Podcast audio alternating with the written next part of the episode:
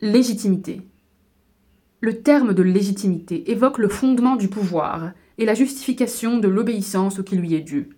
Le problème a reçu les solutions les plus diverses, depuis une interprétation purement religieuse, c'est-à-dire méta-juridique, propre aux théocraties, jusqu'à une traduction purement logique et rationnelle, s'appuyant sur l'origine consensuelle du pouvoir, en passant par des considérations de faits extra-juridiques telles que son ancienneté et sa durée ininterrompue. Tout pouvoir revendique normalement un titre quelconque qu'il impose aux individus placés sous sa tutelle. Mais ce besoin de légitimation est plus ou moins vif selon les époques. Il peut même dans certains cas presque disparaître, les institutions en vigueur paraissant, du seul fait de leur existence, commander le respect des assujettis. Au contraire, dans certaines périodes troublées, le problème de la légitimité s'oppose d'une manière aiguë. L'autorité se trouvant discutée, il est nécessaire de lui chercher une raison d'être. En France, on a surtout parlé de la monarchie légitime à la suite de la Révolution. Au XXe siècle, on s'est beaucoup interrogé sur le fondement du pouvoir. De telles préoccupations se sont fait jour dès l'entre-deux-guerres. Elles se sont encore accentuées après le conflit mondial. En France, le général de Gaulle ne cessa d'insister sur l'idée qu'il incarnait depuis 1940 le pouvoir légitime. Cependant, il règne en la matière beaucoup d'obscurité. Les mots légitime et légitimité entachés d'une certaine imprécision, sont susceptibles d'acceptions diverses. Il importe d'abord d'en fixer le sens. La règle et son dépassement. En quoi légitime se distingue-t-il de légal? Comment des pouvoirs légaux peuvent-ils être légitimes? Le dictionnaire de Littré, d'ordinaire si éclairant, ne nous est pas ici d'un grand secours. Ces définitions font tout de suite apparaître la difficulté d'établir un rapport rigoureux entre légitime et légal, entre légitimité et légalité. Le premier sens qu'il donne du mot légitime, c'est qu'il a un caractère de loi. Le premier sens qu'il donne du mot légitimité, c'est qualité de ce qui est légitime. Et il cite aussitôt comme exemple on attaque la légitimité de son mariage. Il est clair que la légitimité d'un mariage, c'est sa légalité. Mais un flottement apparaît lorsque Littré mentionne l'autorité légitime, les pouvoirs légitimes. On pourrait penser qu'il s'agit de l'autorité légale, des pouvoirs légaux, mais il introduit dans ses exemples une idée qui dépasse le droit positif. Il invoque, entre autres, une phrase de Chateaubriand dans sa brochure de Bonaparte et des Bourbons. Les mots changent d'acception. Un peuple qui combat pour ses souverains, légitime, est un peuple rebelle. Et ajoute particulièrement une dynastie légitime, dynastie qui règne en vertu d'un droit traditionnel, par opposition aux princes qui règnent par des coups d'État ou par la volonté nationale. Aussi bien, le second sens qu'il indique du mot légitimité se réfère au droit des princes que l'on appelle spécialement légitime. La légitimité est assurément la conformité à une certaine règle. Mais quelle position occupe cette règle à l'égard de celles qui sont effectivement obéies? Il semble qu'elle les déborde, puisqu'il y a des gouvernements qui se prétendent légitimes et qui sont reconnus comme tels par leurs partisans, sans disposer cependant d'une puissance réelle sur un territoire quelconque. C'était le cas de Louis XVIII dans l'émigration. La légitimité se réclame alors d'une idée supérieure au droit établi. Mais, par ailleurs, on en est arrivé quelquefois à l'assimiler au respect de ce même droit établi, en protégeant celui-ci contre toutes les subversions. C'est en ce sens que Talleyrand se faisait au Congrès de Vienne, d'accord avec Louis XVIII lui-même, le défenseur de la légitimité. La légitimité devenait le droit qu'il s'agissait de prémunir contre toutes les entreprises de la force, sans doute y avait-il, malgré tout, un certain lien entre les deux conceptions. Le principe de légitimité, invoqué par Talleyrand, voulait qu'un souverain, dont les États sont sous la conquête, ne cessât point d'être souverain, à moins qu'il n'eût cédé son droit, ce qui aboutissait à n'admettre comme valable que les États constitués selon un certain type traditionnel. Les instructions de Talleyrand ajoutaient toutefois qu'aucun titre de souveraineté n'existe pour les États qu'autant qu'ils l'ont reconnu, et cela conduisait, en fait, dans beaucoup de cas, à consacrer des autorités plus ou moins suspectes d'usurpation, avalisées par le consentement général des puissances. Mais ce que l'on confirma à Vienne sous le nom de légitimité, ce furent souvent des situations existantes dont on s'abstenait de juger l'origine, et qui tiraient leur valeur de leur effectivité pratique, plus que d'une légitimité transcendante. Il n'en est pas moins vrai que les deux concepts de légitimité et de légalité ne se recouvrent pas qu'un effort constant de la pensée, attendu à les distinguer. Mais À cet égard, les tentatives ont été poussées dans des directions multiples, et il en résulte une grande confusion. Tantôt l'idée de légitimité a été rattachée au mode d'établissement de tel ou tel gouvernement. Tantôt, on l'a appliquée d'une manière plus large au pouvoir originaire de l'État, au fondement même de la vie sociale. Dans les deux cas d'ailleurs, on a fait appel pour la justifier ou pour la contester à des idées profondément différentes, mais qui offraient souvent ce caractère commun de n'être pas strictement juridique. Enfin, le problème ne s'est pas limité aux actes constitutifs du gouvernement ou de l'État. Il s'est posé aussi à propos du déroulement dans le temps des activités gouvernementales ou étatiques. Il y a des légitimités qui ont semblé disparaître. Il y a, à l'inverse, des pouvoirs initialement censés illégitimes, dont le vice originel a paru s'effacer. La question se présente aussi à l'occasion des manifestations particulières d'un pouvoir dont la légitimité de principe n'est pas contestée. Interprétation divergente. En France, le mot de gouvernement légitime évoque des souvenirs historiques et idéologiques parfaitement précis, qui procèdent de deux conceptions antithétiques et rivales. Il a été utilisé avec une grande rigueur affirmative au profit de la branche aînée des Bourbons. Il l'a été aussi au profit des gouvernements issus de la volonté populaire, manifestée normalement par le suffrage universel. La légitimité monarchique la légitimité de Louis XVIII s'appuyait sur deux idées fort distinctes, celle de droit divin et celle d'ancienneté historique. Le préambule de la charte invoque la providence qui a rappelé le roi dans ses états. Louis XVIII est roi par la grâce de Dieu, comme il l'avait déjà affirmé dans son exil. Mais, en même temps, il insiste longuement sur les titres de ses prédécesseurs. L'autorité de la dynastie se fonde donc aussi sur une longue procession. Cette dernière justification n'est certainement pas moins importante que l'autre. On peut même dire que, dans l'opinion monarchique, c'était elle qui primait, car, si le droit divin faisait toujours partie de la théorie officielle, son prestige avait diminué dans les esprits. Déjà en 1791, Jacques de Casalès avait dit crûment à l'Assemblée constituante Je ne pense pas que le roi tienne sa couronne de Dieu et de son épée. Je n'admets point ces contes ridicules. Il la tient du vœu du peuple, mais il y a 800 ans que le peuple français a délégué à la famille royale son droit au trône. Cette interprétation était la plus courante. Elle se rattachait d'ailleurs à des sources anciennes. Dès le XVIIe siècle, Loiseau, dans son traité des offices, l'avait mise en forme. Il y a longtemps que tous les rois de la terre, qui, par concession volontaire des peuples, qui, par usurpation ancienne, ont prescrit la propriété de la puissance souveraine et l'ont jointe à l'exercice d'Issel la légitimité consacrée par le temps, considérée comme un facteur de stabilité et d'ordre, telle en est l'effet la grande idée qui prévaut sous la Restauration. En dehors d'elle, il n'y a pas le chaos révolutionnaire. À cette idée, on rajoute encore le caractère proprement français de la monarchie bourbonienne, qui exprime l'âme du terroir, et on l'oppose à l'empire qui n'est pas d'institution nationale. La dynastie légitime est autochtone, la dynastie napoléonienne est étrangère les royalistes répètent abondamment que Bonaparte n'est pas un Français de vieille souche. Si une dynastie étrangère a pu ainsi momentanément s'implanter sur le sol français, c'est, de toute évidence, parce que ce sol a été saccagé par la Révolution, parce que la tradition nationale a été abandonnée au profit d'une philosophie à prétention universelle, d'une sorte de cosmopolitisme de rencontre. La pensée diffuse des royalistes de 1814 à 1815 annonce déjà les conceptions que Marat a développées un siècle plus tard la légitimité démocratique. Dans le même temps ou presque, les libéraux fidèles à l'esprit de la Révolution, qui soutenaient le gouvernement de Louis XVIII, cherchaient un autre fondement de sa légitimité. Le fait que la charte ait été acceptée tacitement par les Français en 1814 et solennellement jurée par le monarque en 1815, sous les acclamations des députés, transforme à leurs yeux le titre du roi. Il n'est plus seulement légitime comme représentant d'une ancienne race, il n'est plus seulement national comme exprimant une tradition française. Il est légitime parce que investi d'une autorité régulièrement établie et confirmée. Il est national parce qu'il représente la volonté du pays.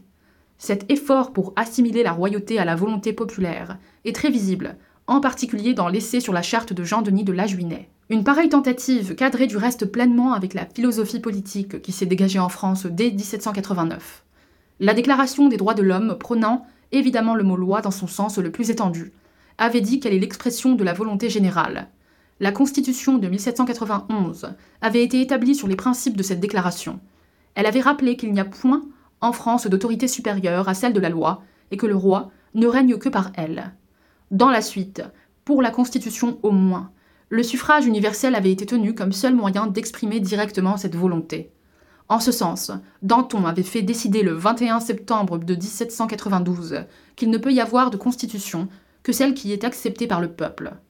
Sous la Restauration, il ne pouvait s'agir du suffrage universel, ni même d'une manifestation quelconque de la puissance électorale pour avaliser la charte, mais l'opposition maintenait le principe que la charte, et l'autorité royale elle-même, tiraient leur valeur juridique de l'assentiment du pays, donné sous d'autres formes. L'établissement direct ou indirect ou la consécration des gouvernements par le suffrage universel deviendra d'ailleurs ultérieurement la base de toute légitimité démocratique, et les contestations ne porteront plus que sur la liberté et la sincérité des consultations populaires. La légitimité de Louis-Napoléon sera récusée en 1851, non seulement parce que son pouvoir était issu d'un coup d'État, mais en raison des vices qui avaient entaché la ratification populaire de l'opération du 2 décembre.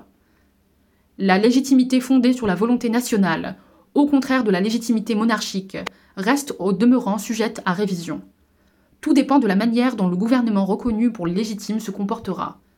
Les libéraux de la Restauration ont cessé, à une certaine époque, d'appuyer le gouvernement de la branche aînée et l'ont renversé comme ayant trahi sa mission. Certains éléments de l'opinion ont considéré qu'en 1958, le gouvernement de la quatrième République, bien qu'il fût toujours le gouvernement légal, avait perdu sa légitimité du fait de son impuissance. Quoi qu'il en soit, on est en présence de deux théories antithétiques de la légitimité, selon lesquelles la régularité formelle d'un gouvernement ne suffit pas à lui valoir l'obéissance. Le légitimisme monarchique fondé sur le droit divin et la tradition n'a plus guère aujourd'hui qu'un intérêt historique. C'est dans le cadre de la théorie démocratique qu'il faut examiner, maintenant de plus près, les rapports de la légalité et de la légitimité. Légalité et légitimité du pouvoir. La ligne de démarcation entre légalité et légitimité du pouvoir est parfois incertaine. Il arrive qu'un gouvernement soit tenu pour illégitime simplement parce que sa constitution n'a pas obéi en tout point à une régularité formelle. Le gouvernement de Vichy a été considéré comme illégitime pour de multiples raisons, mais il est significatif que l'ordonnance du 9 août 1944 ait fait remonter l'origine de l'illégitimité en France, plus haut que Vichy, c'est-à-dire au 16 juin 1940. Elle déclare en effet dans son exposé des motifs Tout ce qui est postérieur à la chute dans la journée du 16 juin 1940 du dernier gouvernement légitime de la République est évidemment frappé de nullité. Le nouveau gouvernement formé à Bordeaux le 16 juin 1940 l'avait bien été initialement selon les procédures normales, mais il n'avait pas reçu la consécration parlementaire imposée par le droit positif. Il est donc illégitime parce que vicieusement formé. Il reste néanmoins que, très souvent, un gouvernement peut être tenu pour illégitime en dehors de toute violation de la régularité formelle dans les conditions de son avènement. Ceux qui contestaient la légitimité du gouvernement de Vichy outre l'irrégularité d'une délégation du pouvoir constituant, lui reprochait d'incarner un esprit contraire aux traditions nationales, tant en politique étrangère qu'en politique intérieure. Ceci est très caractéristique de notre époque. On tend de plus en plus à dépasser la seule exigence d'une régularité formelle. Un gouvernement, fût-il établi selon cette norme fondamentale, n'est pas sûr de voir sa légitimité reconnue par tous. C'est ce qui est arrivé au gouvernement de la Ve République, qui a reçu, pourtant, en temps de multiples circonstances, la consécration du suffrage. En d'autres termes, on ne se contente pas toujours de ce qu'on peut appeler une légitimité formelle. On passe à l'examen de l'inspiration générale du gouvernement, et cette inspiration, même approuvée par la masse, ne paraît pas légitimer aux yeux de tous son autorité. Le danger évident d'une telle attitude est de rendre le principe de cette autorité justiciable d'appréciation subjective, et, au fond, tout le monde y tombe. C'était le cas des adversaires du général de Gaulle, s'insurgeant à main armée contre sa politique algérienne. Ce n'était pas moins celui du général lui-même, prétendant avoir incarné depuis 1940 la légitimité nationale, alors que, dans l'intervalle, de nombreux gouvernements s'étaient constitués en dehors de lui, non seulement ceux de Vichy, évidemment récusables, mais ceux de 1946 à 1958, qui n'étaient pas entachés de mêmes vices. Recherche d'un critère objectif. Il serait cependant nécessaire de dégager un critère objectif de la légitimité, car la tradition nationale, sur laquelle on se fonde le plus fréquemment, peut s'appuyer sur de multiples interprétations. Pour prendre un exemple récent, la tradition nationale pouvait être invoquée également, Elle a été du reste en faveur du maintien de l'Algérie, dans la souveraineté française et en faveur de l'indépendance algérienne. D'une manière générale, il paraît difficile de lier la légitimité d'un gouvernement à l'observation d'une politique déterminée. Ce serait tomber dans l'arbitraire pur. Il semble certain que l'extension démesurée donnée aux controverses sur la légitimité et l'illégitimité des gouvernements est une caractéristique fâcheuse du XXe siècle. Faute de pouvoir ignorer ce débat, peut-être convient-il de le circonscrire en raison des dangers qui en découlent, car l'illégitimité, une fois admise, conduit à l'exercice de la résistance par la force, c'est-à-dire à la guerre civile. Un premier point paraît incontestable. Si l'effectivité d'un gouvernement, même accompagnée de sa régularité formelle, ne suffit pas dans toutes les circonstances pour établir sa légitimité, à tout le moins constitue-t-elle en faveur de cette légitimité une présomption C'est ce que l'Église catholique a toujours professé. C'est ce que le bon sens le plus élémentaire impose. Aussi bien dans les périodes calmes ne songe-t-on guère à dissocier les deux idées. On se contente de la légalité, puérile et honnête. Quelles sont maintenant les circonstances qui peuvent rendre un gouvernement à coup sûr illégitime, soit initialement, soit plus tard? Dans une société démocratique, un gouvernement peut être tenu pour illégitime si son avènement est entaché d'un vice fondamental. C'est l'illégitimité formelle. On ne saurait aller plus loin qu'avec la plus grande prudence. La question a été posée autrefois sur le terrain de la liberté. Les gouvernements oppresseurs ont été considérés comme illégitimes. Saint Thomas pensait que c'était le tyran qui était séditieux et non ceux qui se révoltaient contre lui. Mais, si l'on admet le critère de l'adhésion populaire comme fondement de la légitimité formelle, le problème dans la plupart des cas ne se pose plus, car le suffrage universel est peu à peu enclin à avaliser l'oppression s'il est librement consulté. Il ne disparaît pas tout à fait néanmoins dans ces cas limites. Non seulement, il est bien évident que la consultation peut être entachée de vices qui en détruisent la valeur, mais il faut tenir compte parfois du grégarisme aveugle des foules. Il n'est nullement sûr que les nombreux plébiscites massifs du régime hitlérien n'aient été déterminés que par la pression artificielle du pouvoir. L'autosuggestion des masses y a joué un très grand rôle. Si désireux que l'on soit de ne pas s'écarter de la légitimité formelle, on est contraint éventuellement de faire appel à un autre critère pour justifier ou contester le respect dû au pouvoir. Ce critère ne pourra être que d'ordre moral.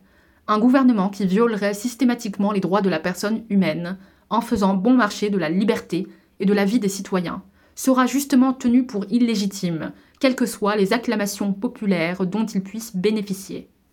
Mais on hésiterait beaucoup à admettre ici un critère politique. Un gouvernement, soutenu par l'opinion égarée, qui se comporte au mépris des traditions nationales et qui rabaisse le pays vis-à-vis de lui-même, comme vis-à-vis de l'étranger, peut et doit sans doute être combattu par l'élite éclairée avec la dernière énergie. Mais il ne s'ensuit pas que celle-ci, qui le considère à juste titre comme odieux, soit qualifiée pour le déclarer légitime. La différence n'est pas que dans les mots, car, dans un cas, on ne saurait envisager qu'une résistance légale, tandis que, dans l'autre, la résistance physique deviendrait permise. La notion de légitimité a été entachée de beaucoup d'incertitudes parce qu'elle déborde manifestement l'ordre juridique. Sa théorie soulève des difficultés du même ordre que celles du droit naturel. On ne peut l'éliminer complètement, en déclarant que tous les gouvernements légaux sont légitimes, mais il importe d'en limiter étroitement l'application. Un gouvernement ne devrait être réputé illégitime, au sens matériel et non plus formel du mot, que dans le cas où il contreviendrait ouvertement à des règles morales incontestées qui sont les bases mêmes de toute civilisation. Quant à ceux qui disent est illégitime tout gouvernement qui ne tombe pas au bien commun, la poursuite du bien commun étant la seule raison d'être de l'autorité publique, il est facile de leur répondre que cette idée est beaucoup trop large et beaucoup trop vague, car il définira le bien commun. On chercherait en vain un code du bien commun emportant la conviction de tous les citoyens. La légitimité dans la société politique. Si le système de la légitimité a été utilisé de la manière la plus effective et parfois la plus dangereuse pour ou contre les gouvernements, il ne faut pas oublier que la même idée, sur le plan religieux ou sur le plan rationnel, a été appliquée au fondement même de la société politique. Cette idée est apparue surtout au Moyen Âge sous l'influence de l'Église. Dans l'Antiquité, le problème de la légitimité ne se posait guère. On décrivait les institutions existantes, ont mesuré à l'occasion leurs avantages et leurs inconvénients. Des philosophes les jugeaient sans doute d'un point de vue moral, mais, même chez Platon et Aristote, il s'agissait plutôt de déterminer l'idéal d'un gouvernement que de remonter à la source et à la justification de l'autorité. C'est un fait très remarquable que le problème de la légitimité n'ait été vraiment abordé que par la théologie chrétienne, et que celle-ci ait ouvert les voies à des spéculations purement séculières sur le même sujet. La théorie du droit divin comme base de la légitimité trouve son origine dans la parole de saint Paul, omnis protestas ad Deo. Mais on sait que cette formule a revêtu deux interprétations différentes. Elle a servi à justifier l'autorité monarchique, dont les titulaires étaient censés être désignés par Dieu pour gouverner les hommes. Sous cette forme, elle a été utilisée par le pouvoir civil, par les légistes de l'empereur et par ceux du roi de France. Au contraire, la doctrine de l'Église s'est montrée plus nuancée. Ce qui vient de Dieu, d'après saint Thomas, c'est le pouvoir pris en soi, le rapport abstrait de quelqu'un qui gouverne à quelqu'un qui est gouverné. Il n'en résulte pas que Dieu est institué par un acte exprès de volonté, telle famille ou telle forme de gouvernement. L'institution politique reste donc, dans ses limites, de droit humain, et saint Thomas la rapporte à la collectivité agissant en vue du bien commun, omnis protestas ad Deo, per populum. Il ne s'ensuit pas cependant que l'autorité, ainsi fondée, soit toujours légitime. Elle ne le sera pas si elle est injuste quant aux conditions soit de son avènement, soit de son exercice, car, dans ce cas, elle est contraire aux impératifs religieux. La théorie de la légitimité sera ultérieurement laïcisée. On perdra de vue la causa remota explicative, c'est-à-dire Dieu. On se placera sur un plan purement rationnel, mais la même préoccupation se fera jour de juger le droit établi en fonction de certaines normes transpositives. Elle s'étale comme le souci dominant de Rousseau, dès la première page du contrat social. L'homme est né libre, et partout il est dans les fers. Comment ce changement s'est-il fait? Je l'ignore. Qu'est-ce qui peut le rendre légitime? Je crois pouvoir répondre à cette question. Ce qui peut le rendre légitime, c'est le contrat social, qui ne correspond pas pour Rousseau à une réalité historique, puisqu'il dit que les clauses n'ont peut-être jamais été formellement énoncées. Mais à la lumière de cette idée, on pèsera au trébuchet la valeur de la société politique. Le pacte social étant outrageusement violé, chacun rentre dans ses premiers droits et reprend sa liberté naturelle. Soit que l'on considère tel ou tel régime, soit que l'on considère le principe même de l'autorité sociale, la question est toujours de savoir si le droit positif suffit à tout et commande par lui-même l'obéissance. Le malheur, c'est que dans ce domaine, les conceptions les plus hétérogènes s'affrontent et qu'il n'est pas plus possible de les départager d'une manière indiscutable qu'il ne l'est de départager des croyances. Cependant, moins en ce qui concerne la philosophie sociale prise à sa racine qu'en est ce qui concerne les gouvernements, incarnation momentanée du pouvoir, une théorie de la légitimité peut engendrer des conséquences redoutables comme la rébellion violente et de graves troubles civils. C'est la raison pour laquelle, faute d'en proscrire radicalement l'emploi, ce qui serait une vaine entreprise, on s'est efforcé d'indiquer les limites dans lesquelles elle pourrait éventuellement jouer, en tenant compte surtout des droits de la personne humaine, les individus étant à la fois la cause efficiente à la cause finale de toute organisation politique. Article écrit par Paul Bastide, membre de l'Institut, professeur honoraire de la faculté de droit et des sciences économiques de Paris, ancien ministre.